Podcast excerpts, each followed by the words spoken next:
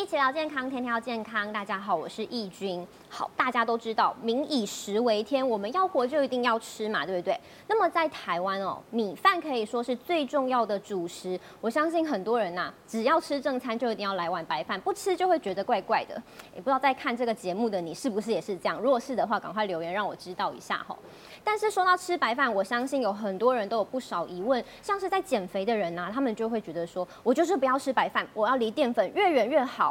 哎，这样的想法真的是对的吗？另外还有糖尿病患者，到底可不可以吃白饭呢？或者是说要怎么样吃才可以兼顾健康？今天我们就要来一一为大家解答哦。非常开心，今天现场来了两位专业的来宾，一位是我们的专业的美女营养师宋明化，易君好，观众朋友大家好，我是营养师明化。好，另外一位是我们的台大食科所教授陈时新陈教授。主持人好，然后，各位观众大家好。好，今天制作单位真的非常用心，看一下我眼前摆的，全部都是跟米有关的产品，哦，包括有一些米做的面粉啦，哎，叫米做的面粉叫面粉吗？叫米谷粉。对。好，等下会为大家介绍，我也是第一次听到米谷粉，这是什么玩意儿？叫家庭主妇好好听一下。另外还有我们的米粉啦，还有米做的乖乖哦，应该很多人不知道，原来乖乖也可以用米来做哈。等一下一一为大家介绍一下，但相信看到这些食物，很多人又爱又恨。想吃，但是又怕胖啊，对不对？嗯。究竟吃米会不会变胖？今天要来为大家破解迷思，赶快先问一下我们的美女营养师。真的很多减肥人说，我就是不要一碗排饭都不碰。对。这样真的是对的观念吗？其实玉君讲到一个重点，是我很常被大家问到的，就是说营养师，我要减肥，但。我我是不是就不能吃任何淀粉？真的？对，其实说实在的，我们啊一整天的一个热量来源三大营养素包括了就是碳水化合物、蛋白质跟脂肪，其中在碳水化合物大概占了五十五趴左右，所以可以知道其实它是我们身体所需要的能量来源的一半以上都是要靠碳水化合物。而身在台湾，其实我们的土地、我们的环境、我们的气候，其实是最适合稻米栽种的，所以居住在这边这块土地的民众，其实碳水化合物。最适合的来源，其实营养师来讲，其实我觉得稻米各式各样的米，其实是最好的一个选择。而至于说，其实很多人讲到说啊，吃米会胖，其实还是取决于你吃的量。如果你适量的一个摄取的话，一天。二到三碗就是一般中型的碗，二到因为这时候我们常常都会讲碗，很多人就会开始拉面的碗也拿出来了啊，或者是碗工也拿出来了，这时候就很容易超量。如果是一般大概十十一公分直径的碗，就是一般中型的碗，一天吃二到三碗，其实是蛮适合我们一般人一整天的，包括你的维持心跳啊，你的体温、五脏六腑的运作，其实是不见得会累积在我们体内影响到体重。所以大家真的都误会米饭了啦，对，它是必。必要的营养分来源没错，而且其实我们的胃腹部建议我们六大类食物，其实米饭是其中一类，搭配了包括我们的豆类啊、鱼类、肉类，甚至是蔬菜水果，均衡的摄取，然后再适量的二到三碗的米饭，其实维持我们的健康，维持理想体重，其实真的一点都不难。这个一碗是不要超过这样挖的尖尖的那一种。对对对。那当然，其中三分之一，如果比如说一天三餐，我常常会教大家，一天三餐你可以选一餐是选择糙米这些全谷。米的话，其实是会是一个不错的选择哦，所以大家不要误会它了，错不在米本身，错在你吃太多了。对，哦，所以聪明吃是很重要的。你看，包括增加饱足感，要有一些搭配，上面会比较健康哈。但是说到减肥，还有一个很特别的是，人家常爱讲，尤其是建议说那个吃呃糖尿病的患者，有些人建议说你就吃冷饭比较好。哎，吃冷饭可以减肥啊？这是真的吗？我问一下教授。OK，好，呃，这是个好问题，因为。这个问题大概最近都很流行了，这样。那冷饭跟我们的热饭的最大不同点就是说，因为冷饭其实这在专业上面有一个名词叫做回凝啦，就是老化。那冷饭当然比较不好吃，可是事实上呢，冷饭就会让它会有比较多的一些。抗性淀粉跟慢速消化淀粉，虽然它并不是特别的多，但是的确在延缓我们的血糖上升上面，的确是会比较有帮助。哦，刚教授讲到慢速消化淀粉跟抗性淀粉，好，这到底是什么概念？也是没有听过，原来淀粉分这么细。OK，好，简单的讲，用生理因素来分的话，我们的淀粉可以分成三种，一种叫快速消化淀粉，就是你吃进去以后二十分钟就变成葡萄糖，那这个都是很快速给你能量的来源。然后第二种叫做慢速消化淀粉，就是你吃进去以后要经过二十分钟到两个小时才会变成葡萄糖。嗯，好，那另外一种就是抗性淀粉，就两个小时都不会消化吸收的淀粉。那这种淀粉就会到就已经到大肠了，因为我们吸收只会在小肠，那一种就叫抗性淀粉。我觉得这边帮大家解释一下，大家会觉得吸收比较慢的是不是比较不好？这是什么概念？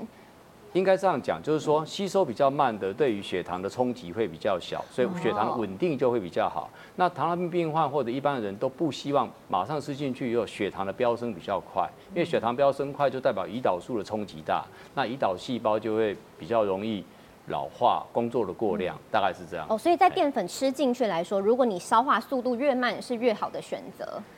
是的，如果就血糖稳定来讲是，可是如果你是运动选手，你就要急着补充能量，那是另外一回事情。那你说举例一下哈，哪些是快速消化的，哪些是慢速，哪些是抗性的？好，快速消化淀粉，我们举例来讲，对不对哈？譬如说你把它煮成粥汤，嘿，它就会比较快速。嘿，如果你吃的是像炒饭或者我们刚刚讲的冷饭，就是寿司之类，它会比较偏向于慢速。哦，慢速，所以刚才讲说吃冷饭。对对对对，就会这样。那抗性淀粉，那抗性淀粉的话，可能。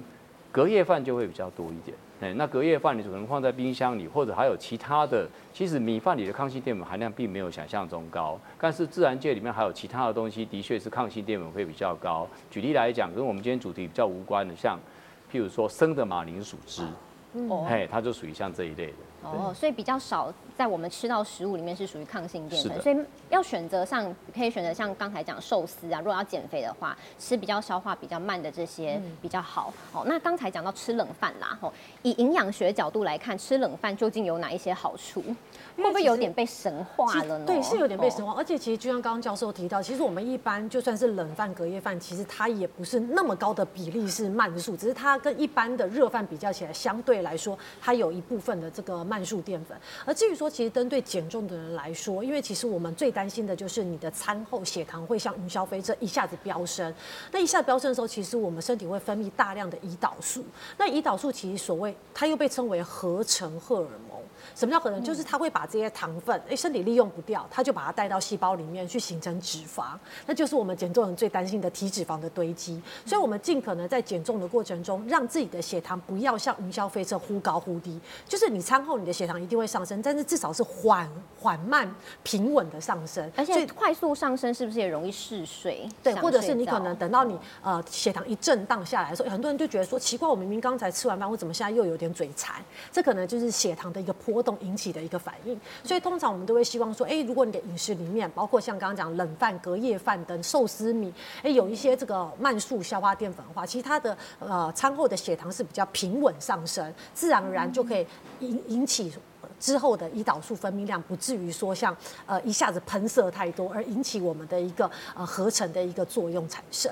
那除了这个之外呢，其实像刚才呃教授提到的，有些食物有些抗性淀粉，虽然呃我们身体可能没有办法呃及时的使用到，但是它可以提供给我们肠道、大肠哎好菌所需要的营养来源。所以对于维持我们肠道的环境，其实哎有一些相关的一些正面的一些影响。这样子，所以其实不一定说你一定要吃冷饭啦，就是虽然说比较。起来吃冷饭可能比较好，但是就是说有很多的选择，可能今天看你自己所需要的能量来源是怎么样，你去聪明的做选择。但最重要的还是老话一句，剂量最重要，不要吃太多。好，那我请问一下教授了，刚才是讲减肥的问题，现在是讲很多妈妈、阿公阿妈特别担心的问题。像我妈妈也是，都说不要吃白饭，都吃糙米饭最营养啦。哦，一定要吃像什么糙米饭呐、黑米呀、紫米。哎，最近黑米、紫米也是很夯哦。爸妈妈很喜欢用紫米煮粥。哈，一定要吃这些取代白饭才是好的，才是健康的吗？OK，好，我们这样讲好了，就是我们要从碾米的过程来讲。哈，米的话，通常就是我们叫稻谷，把稻谷里面不能吃就是那个壳，把它拿掉叫稻壳。稻壳拿掉以后，我们就得到糙米。哦，像这样。然后糙米它含有一个米糠层，把米糠层再拿掉，我们就变成胚芽米。然后胚芽米其实很不容易保存，因为胚芽米它有个它那个芽还在，可是我们碾米过程一不小心那个芽就会掉了，就变成白米。这样好，从糙米一直到白米，好，我必须要必必须要讲一句话，就不是越来越不营养，而是营养的多元性越来越少。嘿，因为糙米的营养多元性比较多，它包含一些粗纤维什么都会在那里面。可是到了白米的时候，它绝大部分会是淀粉跟蛋白质，它的蛋白质大概占百分之八左右这样，所以它不是不营养，它只是营养的多元性变少。那当然，营养多元性多的话，对我们来讲，身体各种微量元素的来源就有帮助。所以吃糙米的确没有错。那但是就是说，有些东西就是有口感的口适性的问题，尤其是越年轻的、越小孩子的话，他的嗅觉敏锐度越高，那所以他就会排斥性就会越高。哦，所以并不是说一定要吃糙米比较好，只是说你可以补充的营养比较多，对，所以也不会建议大家说一定要完全取代，因为觉得吃饭开心也很重要啊，对不对？是啊，就是你如果因为这样子你而不摄取米饭的话，其实也不是好事情，对啊，因为台湾主要产稻米嘛。所以还是可以建议大家，刚才讲说，诶，其中一餐三分之一可以用糙米，或者是说可能就是比例问题，因为我们常常会遇到很多婆妈，就像刚才义军讲，她想要吃糙米，想要吃，可是家里面的小朋友或先生就不愿意，其实就是偷偷撒一点，让他就是无形当中就是藏在白米，哎，久而久之，其实他也觉得，哎，原来我平常其实是有吃到一些糙米跟胚芽，慢慢增加比例。当然，如果你完全一开始从白米全部换成糙米，那一定家庭革命了。所以就是慢慢比例，比如说呃呃百分之二十糙米啊，剩下百分之八十是白米。我相信其实大部分的人应该是可以接受度就会比较高。对。那刚才讲到除了全谷米之外，还有所谓有色米、黑米跟紫米吼，就一定要吃这个比较健康吗？OK，好，我解释一下。这几年来，因为先写一股风气，就在吃有色米。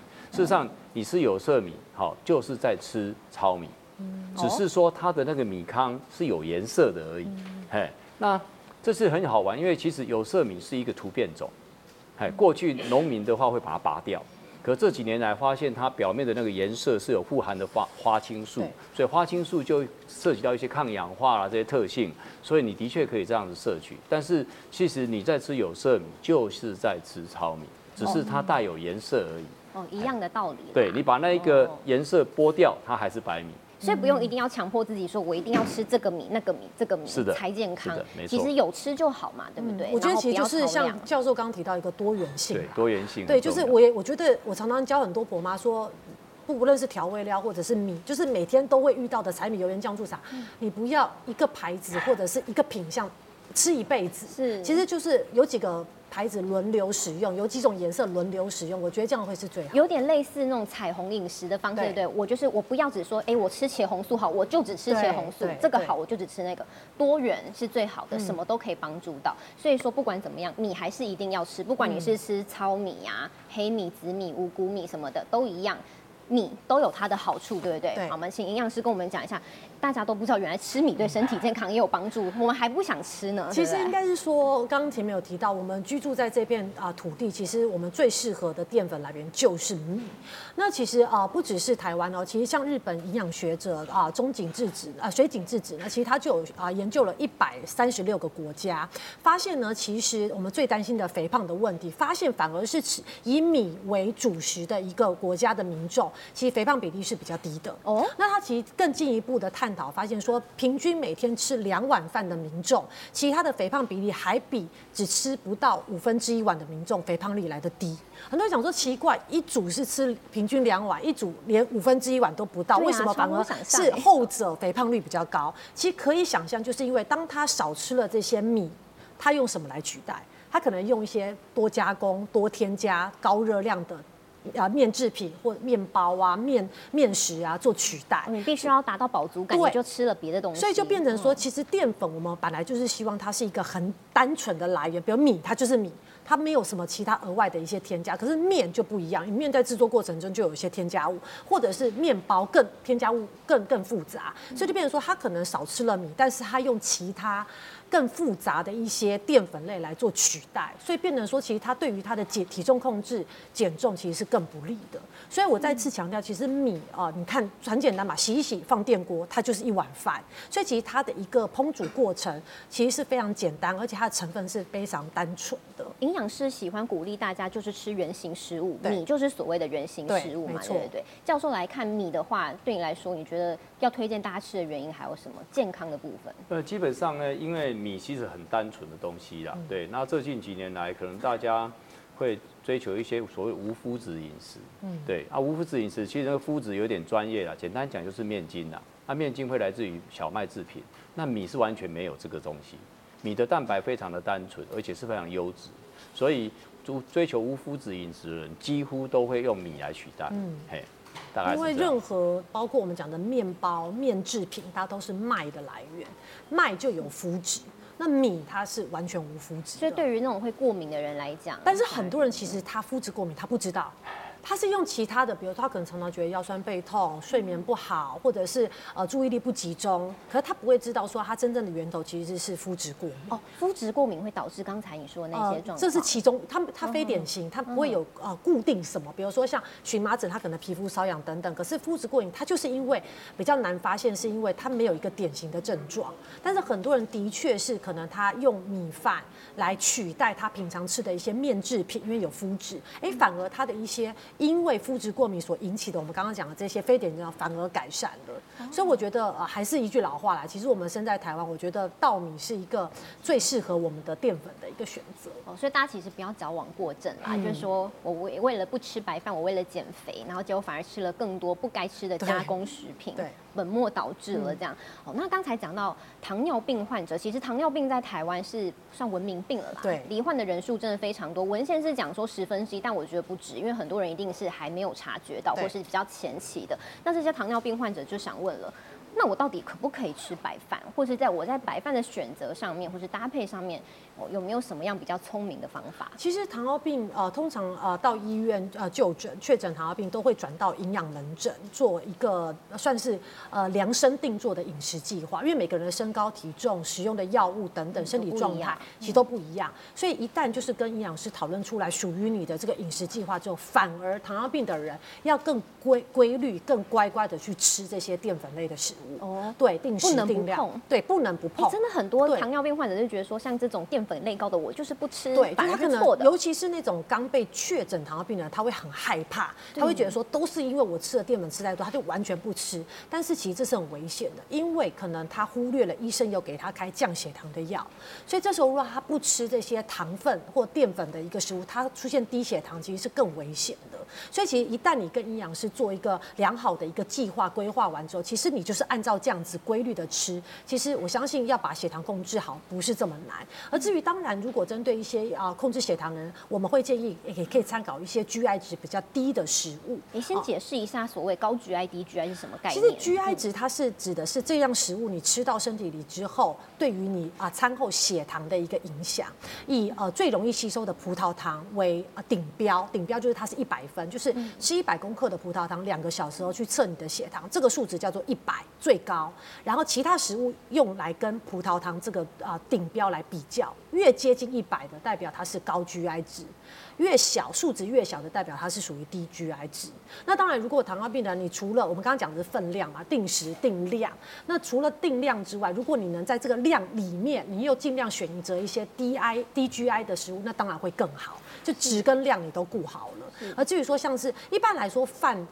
大大部分都是高 GI 啦，高 GI 值。但是如果你控制好量的话，其实糖尿病人你还是可以很放心的吃。但是比如说像一些糙米啊、五谷杂粮、地瓜、南瓜、燕麦这些，或者是它属于比较偏蛋白质类的食物，像鸡蛋、肉类、鱼类，这些都是属于比较 GI 值比较低的。其实你搭配起来就可以很放心。而且我要这边要强调一点是，由因为刚刚义军问到糖尿病者哦，其实糖尿病友我们其实最担最建建议的是，除了这刚刚讲的定时定量之外，你要尽量让自己的饮食多元性、多元性复杂化，就等于说你一餐吃一碗饭，但是你一碗饭可能你只配了一道菜，跟你吃一这餐吃一碗饭，但是你配的是非常非常啊、多啊、很多道菜，而且每个食物都非常非常啊、多元的。其实这样子的饭对于餐后的血糖影响是不一样的。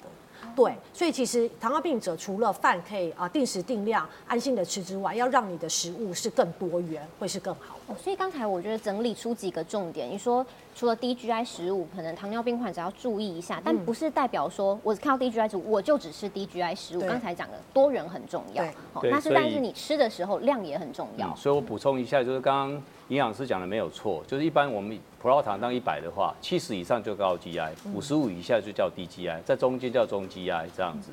但是有一点很重要，就是 GI 只是个定性指标，还有一个指标就刚刚营养师提到的量的问题。量叫 GL，所以它虽然是高 GI，可是我吃少一点，它是 OK 的。哎，突像水果也是高 GI 啊。那如果说你是低嗯 GI，结果你吃很多，那也不 OK。对，哎，所以有另外一个参考的量值要注意。哦，所以大家掌握两大原则：多元跟适量，哦，就是最重要的事情。所以糖尿病患者并不是说什么都不能吃，嗯，聪明吃，哦，才是最重要的事情。那么刚才讲到低 GI 嘛，对不对？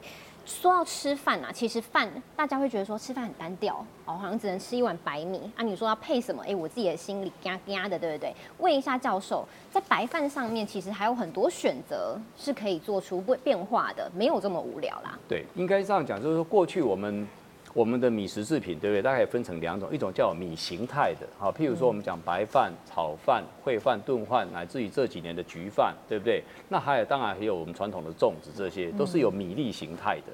可是过去我们的传统米食里面也有一些把它磨成浆团去做的，那那个就像汤圆啦，就像蛙桂啦，像板条啦，这一类都是属于没有米粒形态的。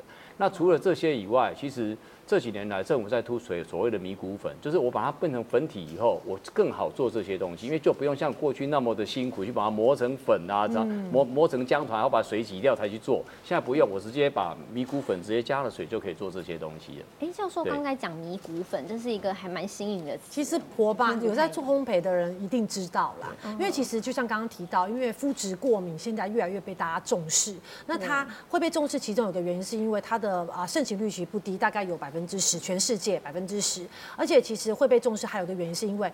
呃，我根本不知道自己有没有肤质，所以就干脆就是先从饮食开始做一些调整。所以其实像我们一般做烘焙，大概都是面粉，但是面粉不要忘记它就是麦制品。对，所以其实像刚刚教授提到这个米谷粉，哎，那它就是米制品，那它就可以取代低筋面粉。所以其实低筋面粉可以做出来的这个烘焙的东西，其实哎，不妨也可以试试看做一些变化，可以用米谷粉来取代低筋面粉。而且我自己使用起来，我觉得那个香气其实是更更多层次的。所以米谷粉跟面粉，一个是小麦做的，一个是米做的。哦，所以那到底米谷粉跟面粉比较起来，米谷粉比较好的原因是什么呢？应该讲就是说，除了刚刚我们提到的，就是说它的过敏源少以外，对不对哈？那米谷粉的话，因为它基本上没有很强的特性，所以它不会去抢。你看，它可以做很多的东西，不会去抢原来的味道，这样子。然后第二个就是说哦，从不同的角度来看的话，米谷粉的话，你如果因为我们一样，米谷粉就跟我们米一样，你也可以分成糯米粉、蓬莱米粉跟再来米粉，对它用途也都不太一样，所以它的加工多元性也很多。那刚刚营养师提到，就是说只要是低筋面粉能做的，几乎都可以用米谷粉来取代。所以像蛋糕就是这样，哎，那高筋面粉能做对米蛋糕对。那如果是高筋面粉能做的话，大概米谷粉都可以部分取代，最多可以取到百分之三十左右。哦，所以面包也可以少一点米面粉，面粉是的多一点米谷粉。是的。哦，那这样子会对身体有怎样的好处呢？呃，应该这样讲，就是说，譬如说我们嗯，我们国人喜欢吃的面包偏向于日式的软式面包对，那这种比较软的面包，不是硬的面包。那事实上，除了你可以用米谷粉取代，你还可以用饭来做面包，哎，也是这样，取代百分之三十就可以饭，那做起来很像汤种，对，它的口感就会很软很舒适，这样口适性又会比较好，对啊、所以它在营养上也比较高。营养上的话，基本上就是说，哎，你要这样子比较，小麦的营养源跟那个什么，跟我们的米的营养源，它的来源来讲，对不对？就碳水化合物，就刚刚讲的淀粉，其实差不多，可是它的另外一部分就是蛋白质的部分不太一样，所以这样的话会让你营养源比较多元，的确是这样子。哦，所以基本上现在真的是很多家庭主妇可能可以用米谷粉来取代面粉，真的是比较聪明的选择。但是米谷粉的使用上有没有推荐大家说，哎，可以做成什么啦？有些家庭主妇拿了这一包，嗯，我要怎么做？对，这个大概就是说，呃，政府这几年也在推了哈，就是说，因为我们一直在鼓励这个东西，因为刚提到嘛，台湾其实不产小麦，每一百公斤的小麦大概只有一公斤台湾自产，那我们都会受到国际物料的影响，波物价就会波动。可是米自己有，所以，哦，呃，因为国人现在饮食比较西化，所以只要是西方饮食里面，我刚刚提到了低筋面粉可以做的，对不对？就一定可以用米谷粉来做。那这样我们就可以尝试着做这样的开发，对啊，哦包含刚刚主持人提到的米乖乖就是啊，对啊。所以可以增加米食的消费，因为毕竟是台食的消费哦所以等于也是一个支持国货的概念，是对对，而且对我们的粮食自给率也有帮助。哦，要不然每一年好像米都会有点逐年在在哦减少，我们呃国人的使用量是逐年在减少哦，大家都越来越喜欢，但是会发现我们的哦肥胖比例越来越高，所以你不觉得就很矛盾吗？就是哎很多人担心吃米越怕胖，就是哎吃的少，但是还是越来越胖。呃，反而转向吃什么火锅啊、面啊、面包啊面包对汉堡啊，对我举个数字给你听，就是七民国七十年的时候，我们每人每年大概吃九十公斤的稻米，可是到现在的话，我们每人每年只吃四十五公斤的稻米。一半，哦。对，那民国七十年的时候，我们小麦跟稻米的消费比例是一比五左右，哎，可是现在的话几乎一比一，是一比一点二。对啊，所以小麦的一直提升，但是我刚刚提到了，台湾不产小麦，所以我们会控制在国外的手上，物国家物物价运费一波波动，就花钱它就跟着波动。哦，那像比如说勾芡一定要家庭主妇勾芡一定要加面粉，用米谷粉也可以做到吗？是的，哦，也是一样可以，所以很多面粉可以做到的事情，米谷粉也一样可以。哎，所以真的很多妈妈们吼，在家里煮饭的时候，甚至很多家庭主妇爸爸们也可以注意一下很多的资讯。好像很多食物不用一定要用面粉，用米谷粉取代，第一个支持国货，嗯第二个营养价值可能也比较高。哦，其实市面上都已经买得到了。好，嗯因为它像那个女生很爱吃的松饼啊，也可以用米谷粉，对也可以用米谷哦，粉也是一样可以做。哎，所以它真的可以做的事情非常的多，甚至现在嗯都是有客制化的商品，就是 for 什么专用。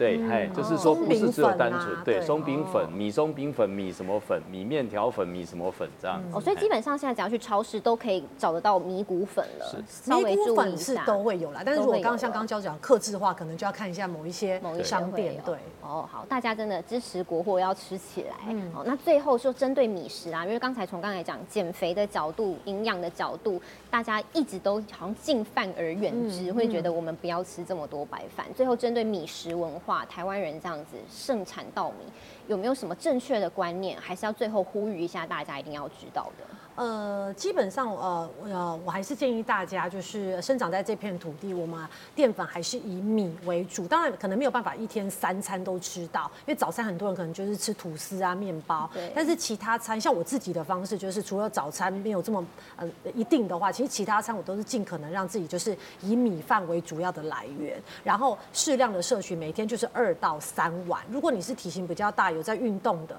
那可能就到三碗。那如果体型比较娇小、比较静态，可能就两碗。然后再搭配啊、当季当令各种不同的蔬果以及呃蛋白质类食物，其实要维持理想的体重、维持健康的身体，真的非常容易。好，营营养师的话一定要听进去 哈。买饭真的不是你想象中这么邪恶，对哦，对对，呃，其实刚刚营养师说的很好了，就是说我们还是要支持在地的饮食文化，而且很多虽然说很多的西式饮食冲击了我们的中式饮食，但是并不代表我们的饮食就一定要我们的一定要坚持我们的中式饮食。事实上是西式饮食，我们可以注入中式的元件，像用米谷粉对，用米谷粉饼来取代哦。那这些东西就是还是回到老话一句，就是说我们的粮食自给率要靠自己，因为台湾的粮食自给率并不好，只有三点五左右，呃，三十五左右。换句话说，我们从两个角度来看，就是说从那个的饮食多元化来讲，每吃十样东西只有三点五自己的，六点五是进口都。是别人的。对啊，所以我们如果提高粮食自给率是很重要的。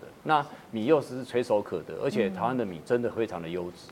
是对啊，跟世界上各个米种比起来，我们真的是很不错。好最后真的提醒大家，不要再白白饭妖魔化了。减肥的人要吃，糖尿病患者也一样要吃，但重点就是多元的吃，吃多少是最重要的。还有你怎么样选择你的配料，以及适量嘛，还有多元这两个原则，刚才讲到是最重要的事。所以不要再一味的说。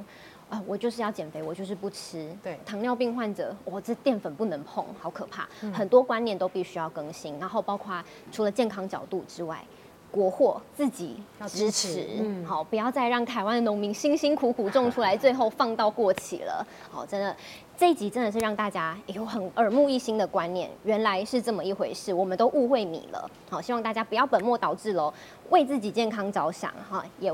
支持我们自己台湾的农民。那今天节目就到这边，非常的实用。有任何问题也欢迎留言告诉我们，或者是今天你看到你学到了什么，也欢迎跟我们分享。记得一定要给你的妈妈看啊！记得吃米饭真的非常的重要。我们今天就到这喽，谢谢大家，拜拜。好，拜拜，谢谢。拜拜。